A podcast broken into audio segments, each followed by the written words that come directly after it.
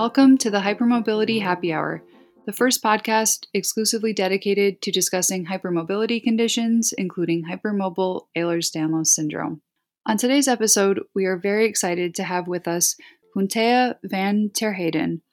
Punteha is a freelance journalist and editor in the UK, specializing in real life and health stories for the national press.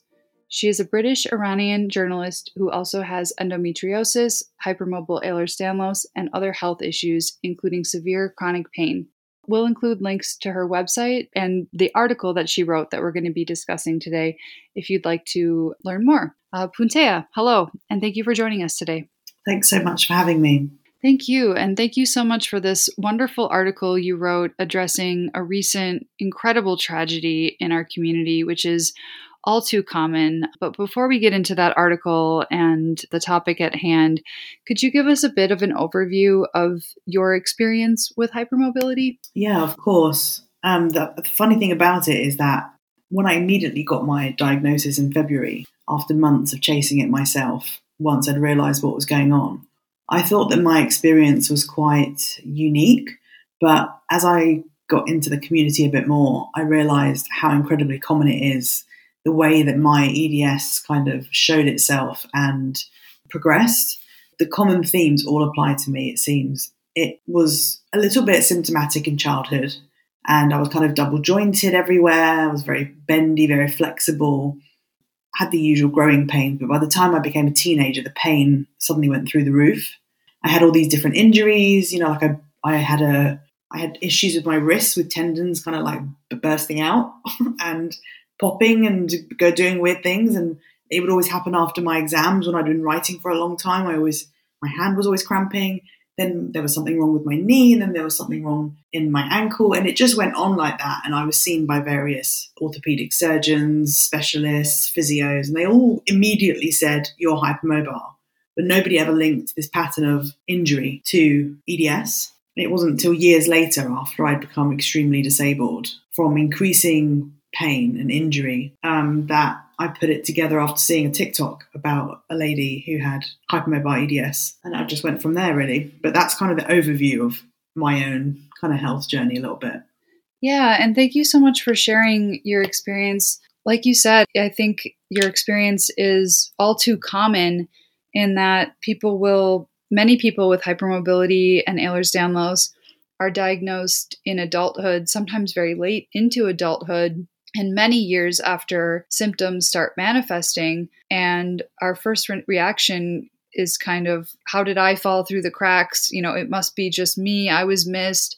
But in speaking to so many people with this condition and reading so much about it, your experience seems much more the norm than those who are diagnosed appropriately and at an early age. And it's an incredible tragedy, and the, the consequences of which are extremely dire. And on that note, you recently wrote an incredible article that I came across after learning about the heartbreaking death of Stephanie Aston, a New Zealand woman with Ehlers Danlos, who, in my understanding from reading about it, had been diagnosed by three different physicians. I think she was diagnosed with vascular Ehlers-Danlos, if I understand right. And it sounds like a doctor came in and she ended up getting a diagnosis of factitious disorder and mm-hmm. horrific allegations were made that she was causing her own symptoms and of course you know now you know many of us in the community know that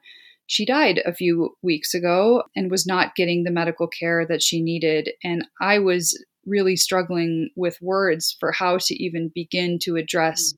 this immense tragedy because I am aware of deaths in my own area and many, many countless more who are suffering, many of whom I would guess are suffering in silence or are dying either from self-medication issues like you know trying to treat their own pain on their own and going unnoticed by the system. And and sadly the people that end their own lives. Like there's a you know some countries have this assistance in dying program and it's just a tragedy beyond words but mm. you put it into language so beautifully in your article could you tell us a little bit about why you wrote that article and what you wish medical providers and the world in general would understand when it comes to Ehlers-Danlos and connective tissue differences.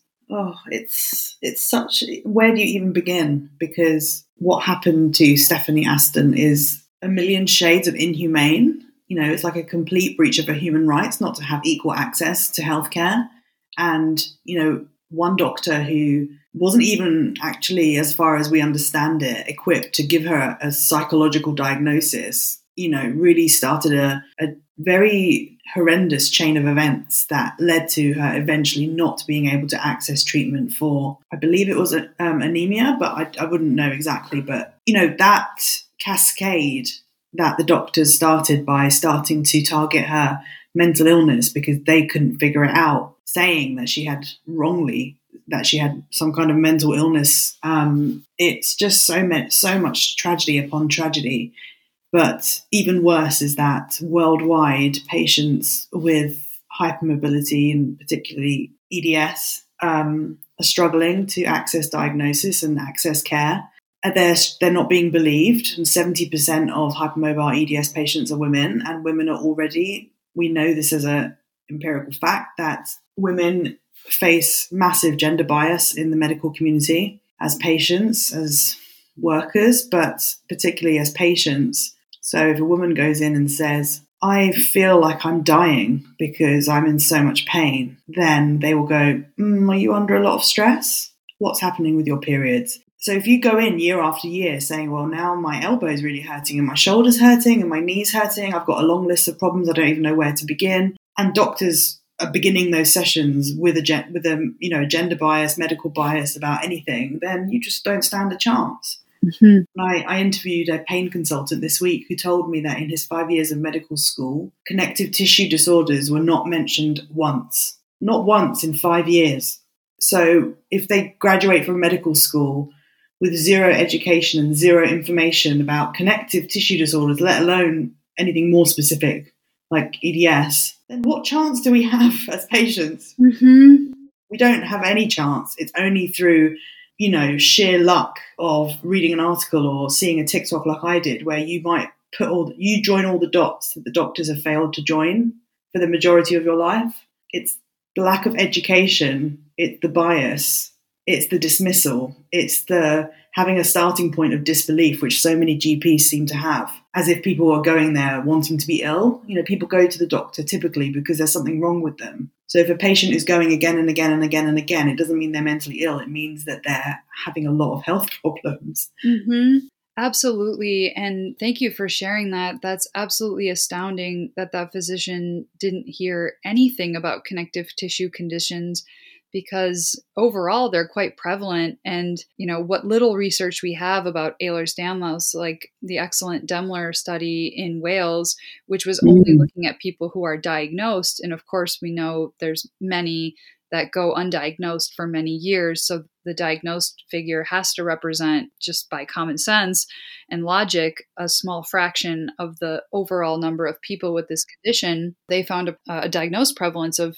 one in 500 for yeah. joint hypermobility syndrome and EDS. And there are articles that speculate that it's much higher than that. I've seen articles speculating 1% to 3%, I think, is one mm. figure. I know some advocacy organizations think that some degree of hypermobility may affect up to, I think, maybe 20% of the population. We can debate on the numbers, but we know this is a prevalent condition from the sheer number of people that we in the community interact with. And especially considering the umbrella of connective tissue conditions, including Marfan syndrome and Loeys Dietz and other conditions, it's quite prevalent. And so, for doctors not to be receiving that education just sets us up to fall through the cracks and have our symptoms, like your experience, dealt with on an individual one off basis without a collective looking at the whole person. And it can take mm-hmm so long to get these other often co occurring conditions like POTS, like MCAS, diagnosed. And yet, the horror of how long it takes for us to get diagnosed and the amount of time we go through being told, oh, we're just stressed. Like you said, you know, this concept of hysteria may no longer be in the medical nomenclature as such, but it seems to have been rebranded into this factitious disorder Yeah. And in reading a little bit about it, some of the factors that are discussed in some of the literature about factitious disorder, they talk about, you know, when patients have seen multiple doctors, that that's a red flag. And I just thought, well, that's also a sign of someone who has a complex medical condition and is suffering. someone who's living a daily hell is going to see more than one or two doctors. Yes. Um, and this one is a multi-systemic disease. This is not just one isolated part of your body giving you a twinge. This is your entire body going up in flames every 24 hours Mhm. for multiple reasons on multiple levels with little or no relief or understanding of why it's happening. Of course, people are going to see many, many doctors. If you had to pull my medical record, there's probably 300 doctors in there. Mhm. I mean, it's Yes. just education is lacking, awareness is lacking, and so podcasts like yours and articles like the one that you spotted of mine, that's unfortunately in the shorter term the only solution. So that if the doctors are ignorant, public aren't. Yes. And and thank you so much for sharing, you know, your own personal experience. I know it can be so hard to speak out on these things, but I think a lot of us feel compelled to because we're trying to help those out there who were struggling as we were prior to diagnosis and Yeah. even those like you know Stephanie Aston who was diagnosed and still fell into this lack of care situation and it's very disheartening. I saw an article maybe about a year ago that was talking about I think in the spoony context, but was saying something to the effect of, oh, you know, young women are going on TikTok and they're getting ideas about diseases in their heads from TikTok, Mm. like sort of implying to me, and I think many others in the community, because there was a petition to take down that article, implying that people are imagining this condition because of what they see on TikTok. And I found found that so heartbreaking. A because there are many, many people who have been diagnosed with this condition before TikTok even existed. And it was documented by Ehlers and Danlos in the latter part of the 19th century and the early part of the 20th. It's been around for a long time. And people who are learning about this on TikTok people don't want to be sick. They don't want to have things wrong with them. But this is one of the few outlets where people can get some information and then begin reading up on the articles and the literature. And so, I, and Mm. I've seen, you know, Reddit threads of doctors speaking in very derogatory ways, saying that EDS is a TikTok condition. I saw one post saying it's Munchausen's by Proxy server, that it's Oh. like Munchausen's by internet, that it just breaks my heart because that's not the experience of the people who I speak to who are dealing with so many challenges in their life day in and day out. I think the people who comment things like that online are the luckiest people on earth because they have zero cause to have empathy because this never happened to them. Mm-hmm. They are the people who flit along in life with just no problem. You know, they might get a bit stressed out in a bit of road rage or have a Mhm. tiff with a friend, but they don't go through these sorts of trials and tribulations, so they'll never understand. So they can get behind that keyboard and type, oh yeah, Munchausen by proxy server or whatever rubbish they want because they don't have any compassion or understanding. So it's just sad that that's the kind of attitude. And when you see articles talking about, and usually it's women, women who are seeking a diagnosis of ADHD, mm-hmm. of EDS, of autism.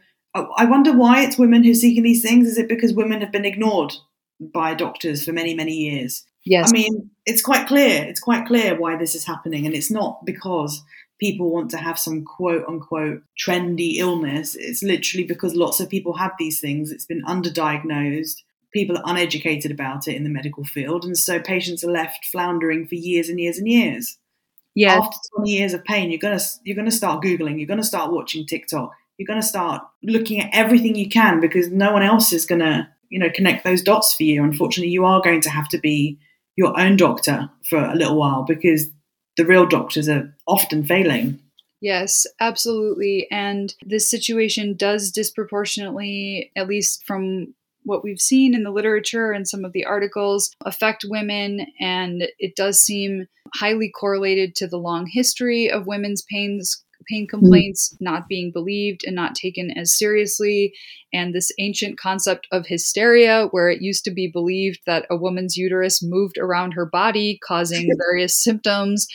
And the mm. fact that that ludicrous concept has been robustly disproved by scientific evidence we still live with the legacy of it. The concept has not gone away. And it's it's very disturbing that this concept, which is clearly wrong, which we can all recognize as wrong and absurd, that the sort of heart of the message attached to that hysteria still lives on and it ends up negatively affecting men and people of all gender identities as well because this is thought to be a women's condition and all of the stigma that goes along with that and the prejudice that we've talked about. But i also think that from the men that i've spoken to who are hypermobile or have and or have ehlers-danlos it's hard for them too because because this is thought as a, a, woman's condition and women's complaining and all of this when men or people of other gender identities present with these same symptoms i think they're written off and dismissed as well. And so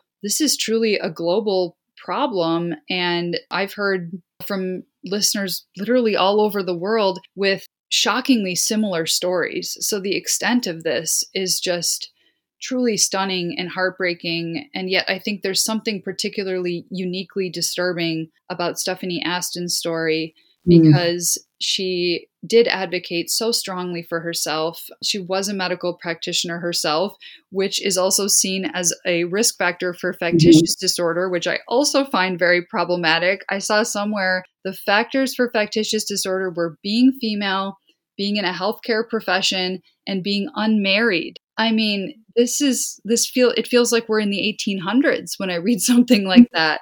But you know, despite all of her advocacy and the fact that the New Zealand Herald ran a fantastic series about her and four other people with EDS back in 2018 documenting these issues and still nothing was done substantively to improve her life and she had to tie what i can only imagine is an incredibly isolating you know, feeling not validated, knowing her rights were being violated. It just truly is a horror upon horror. And I thank you so much for being able to bring clarity and write such an eloquent explanation and, and just a reaction to this situation because it, it, helped me to to find some words to begin to start speaking about this and like you said i i don't think doctors are going to be in general the medical system i don't think is coming to save us anytime soon there are some wonderful physicians who are well educated, who I respect immensely, many of which who have been interviewed on this podcast before or that I've spoken to personally. But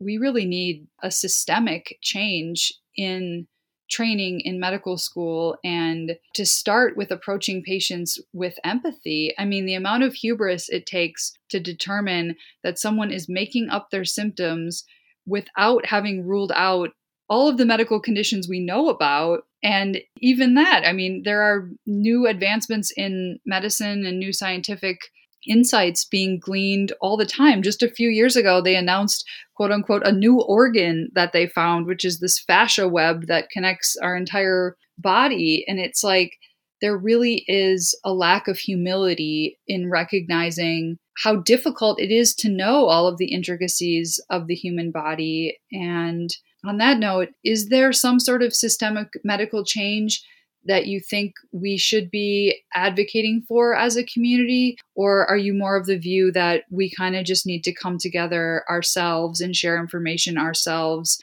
you know, un- until the medical system almost has to reckon with what this is?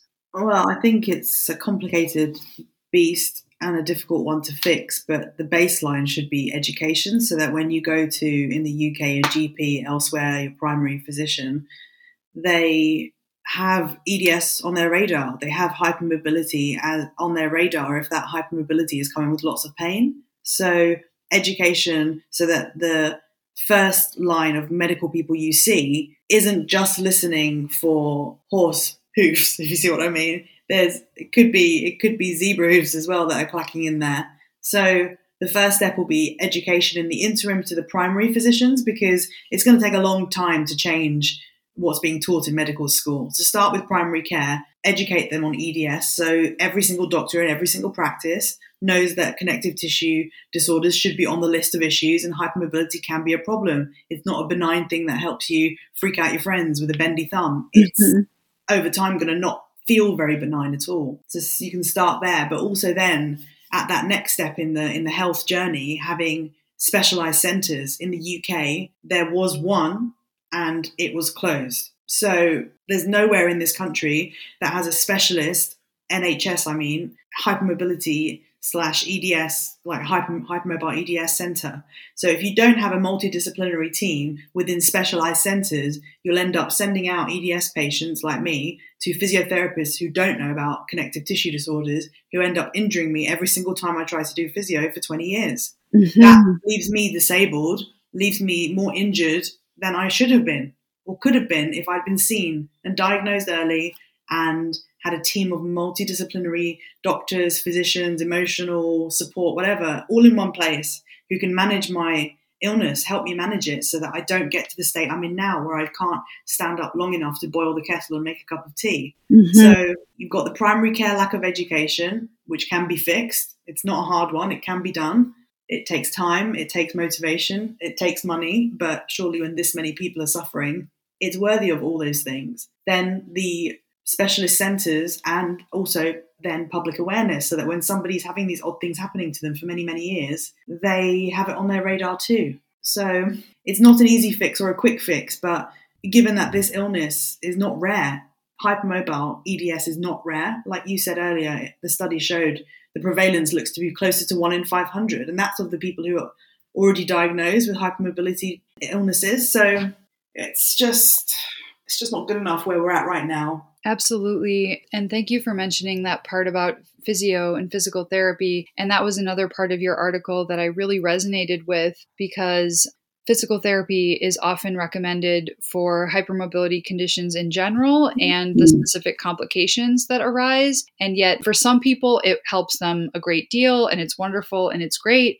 But for a significant percentage of the population, people have been injured by physical therapists who are not mm-hmm. aware that a one size fits all approach not only doesn't always work for hypermobile people, but can actually be harmful. Mm. And I've been harmed many times. Mm-hmm. Every single physio I've ever had has harmed me to the point that I've had to stop going to see them. And it's not been from anything even extreme. Some of them have been a bit extreme because of the way that they were doing physiotherapy, but other people, it's been very subtle. But because of the complete lack of awareness about even at that point that I had it, I didn't know I had it because nobody had diagnosed it. But when they were seeing that I wasn't tolerating even the mildest of you know repetitive exercises, then maybe there should have been a red flag going up that there's a reason why this patient cannot tolerate the slightest touch on her body or the simplest you know clam exercise. You know, just move your leg like this three times every couple of days, and it you know it was causing me serious harm. So you know bad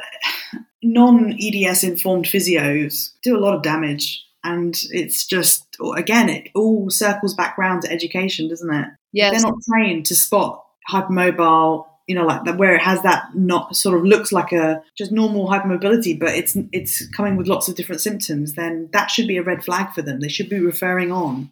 Yes. And I always I try to look for silver linings and it is really hard. This feels like a particularly dark moment. Mm for the Ehlers-Danlos and hypermobile communities, and for a lot of reasons, really. But Ms. Aston's incredibly tragic, heartbreaking death is really bringing to the surface what a lot of suffering has been kept in shame and in silence. And so many people feel like they're suffering alone. And it's just this incredible circumstance where you have potentially millions of people in the world who don't even know they have this condition and are struggling with wanting to trust their physicians and trust the system because so much of us are raised to respect authority and that the doctor knows best. And yet, you know knowing that something is really seriously is wrong and that we can't keep up with our peers and we have little injuries that happen from seemingly insignificant things like i think you mentioned rolling a dice and that mm-hmm. being um, a source of a, an injury and um, it reminds yeah, me dislocated my elbow yeah. rolling the dice mm-hmm. And it reminds me of when Billie Eilish came out and talked about her hypermobility. She talked about feeling like she had been gaslighting herself. Mm. And that just, that concept resonated with me and broke my heart because I think so many patients go through that process of thinking, well, you know, the doctor's saying that everything's fine and I'm just stressed out. Is that what's going on? You know, until the diagnosis really gives mm. an explanation that helps people to begin to understand and look for answers and potential treatments and it's really true that diagnosis i mean just speaking from my own personal journey um, i sus- once i learned about hypermobile eds this was kind of mid mid last year once i learned about it and i read more and more about it and i became so sure that this was what's going on i started to feel validated in how hard i was finding life i was i felt like this is real this really is difficult i'm not weak it's not that I'm weak of body, weak of mind. Like there's something actually really seriously wrong here, mm-hmm. and there's a reason why I'm finding it hard. And when I had the diagnosis, the the level of guilt I felt day to day went from like a hundred to ten because I can't feel guilty anymore that I'm having to sit down right now to do this, or that I can't take my child to the park, or that I can't cook dinner. I I, I literally cannot. There's a very, there's a very real physical, biological, physiological reason that this is so incredibly hard and painful for me. So having a diagnosis not just opens up access to care, hopefully, you know, for some, unfortunately, like Steph Aston, it it didn't, and it should have.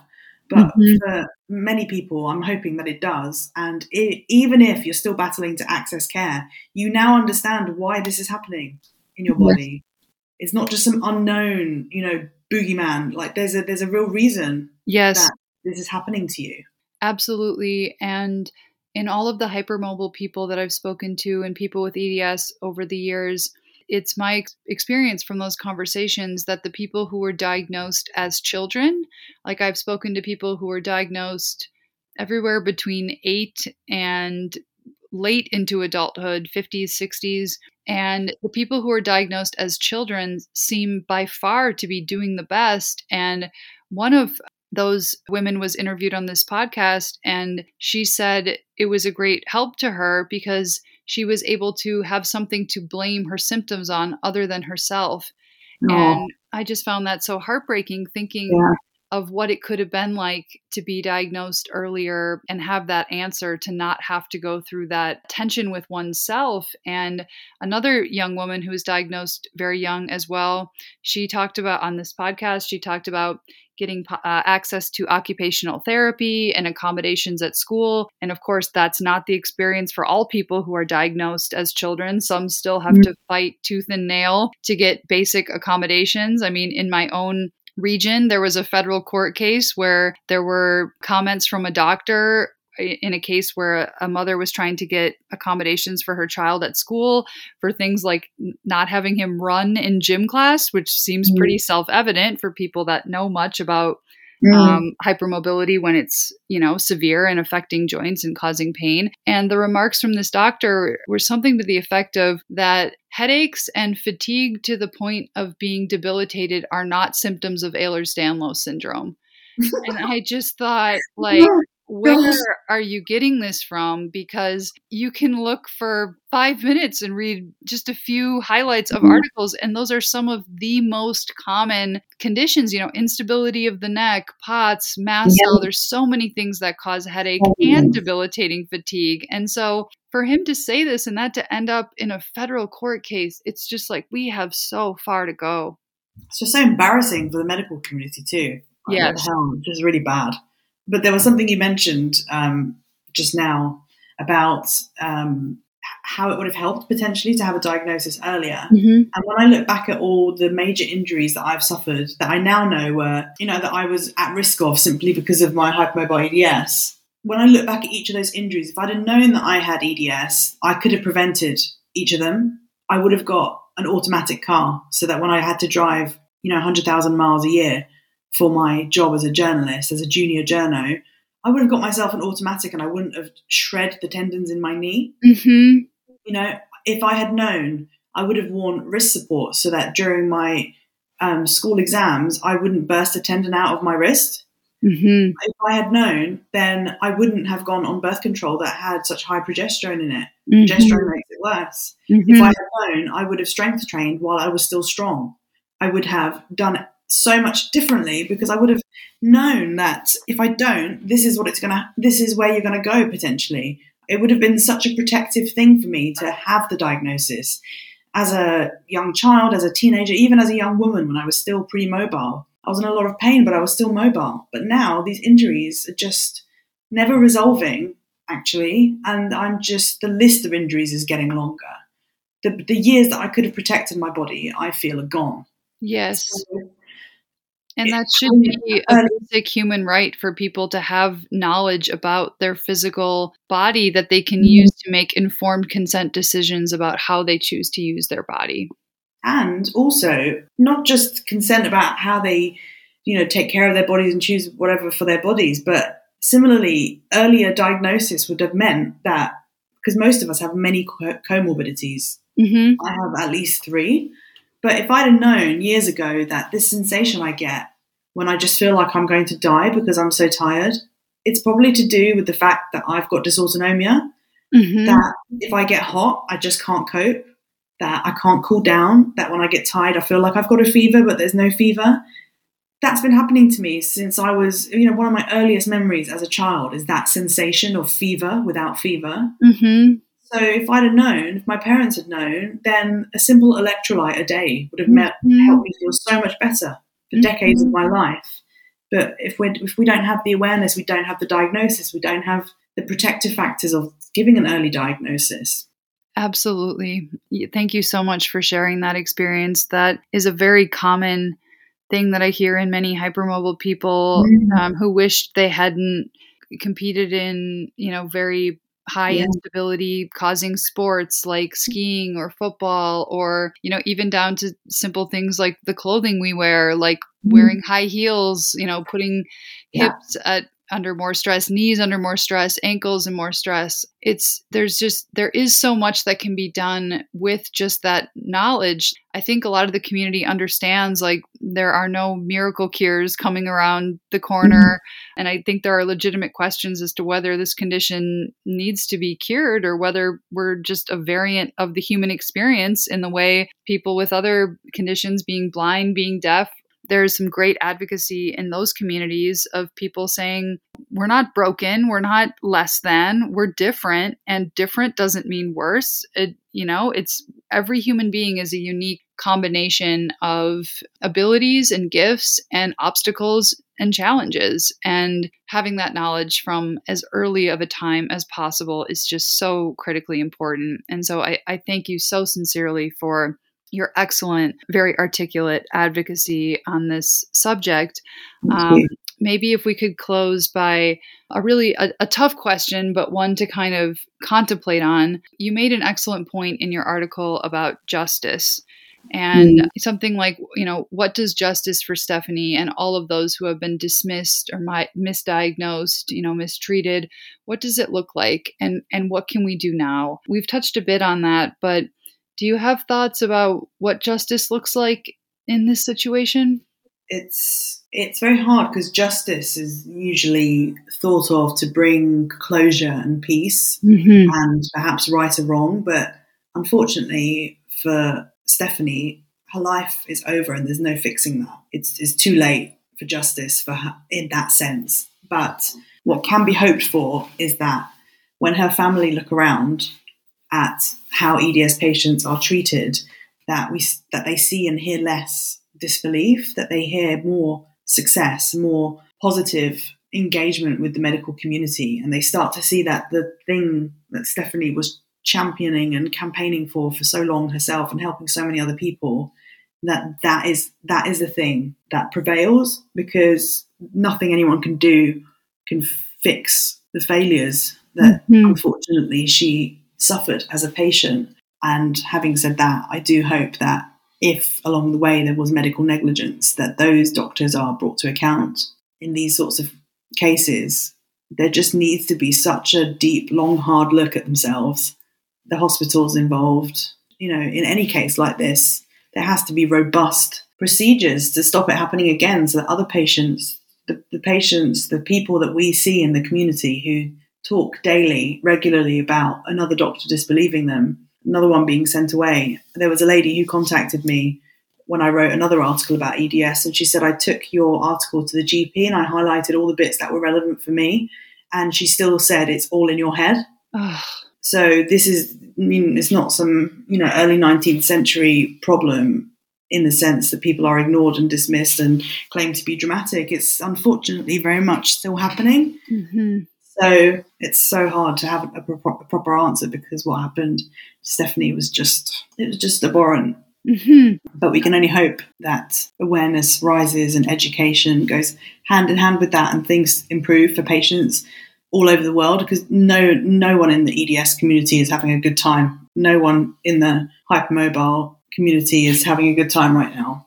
Absolutely. And I echo those sentiments. And I very much hope that we in the community continue can continue to advocate as much as we can and you've done a fantastic job of that and it's so disheartening to hear you know even despite bringing your article in mm. someone would still be told it's all in their head this is such an uphill battle but yeah. i hope we can kind of rally together and do what we can to you know like you said we we can't bring her back we can't bring her justice in a meaningful sense but perhaps with us working together and leaning on each other and advocating, it is very much my dear hope that we can make it so that she did not die in vain, that there was Absolutely. some lessons that came out of that. And I share your your hope for accountability and, and transparency mm. into investigations when things like this go on. Because we didn't even really get into many of the details, but it is her experience was just absolutely horrendous. And we'll include a link to the People magazine article about uh, Stephanie Aston and links to your wonderful recent articles. Yeah, just thank you so much for all of your advocacy and for bravely sharing your experience and writing so eloquently about it. And we really thank, thank you. you for your time today. Thank you for having me. Is it okay if I just add one point? Absolutely. If any of any of the listeners are experiencing what the lady who got in touch with me did, in, in that you've taken documentation with you, you've taken articles, you've taken even a GP toolkit or checklist, and they still aren't listening to you, please, please, please seek out a second opinion, a third opinion, a fourth opinion. And I know that when you are exhausted with pain, it's really hard to advocate like that. But if one doctor says no and you are feeling unsatisfied with that, it's your right to have a second opinion. So please even talk to your GP surgery or and see if anyone there is EDS informed and go and see them. If that first one says no, it doesn't mean that they're right. They're just probably not listening well enough. That's such an important point. And and I agree. And anyone, as always, listeners, feel free to reach out to us at hypermobilityhappyhour at gmail.com. I work with some fantastic patient advocates, and I'm happy to share whatever information and resources I possibly can. And that's such a good point about seeking second opinions. And yeah, thank you so much, Punteha Van Terheyden, for joining us today. Um, it's really been lovely speaking with you. Thanks for having me. Thanks to all of our listeners. We'll see you next time. Bye.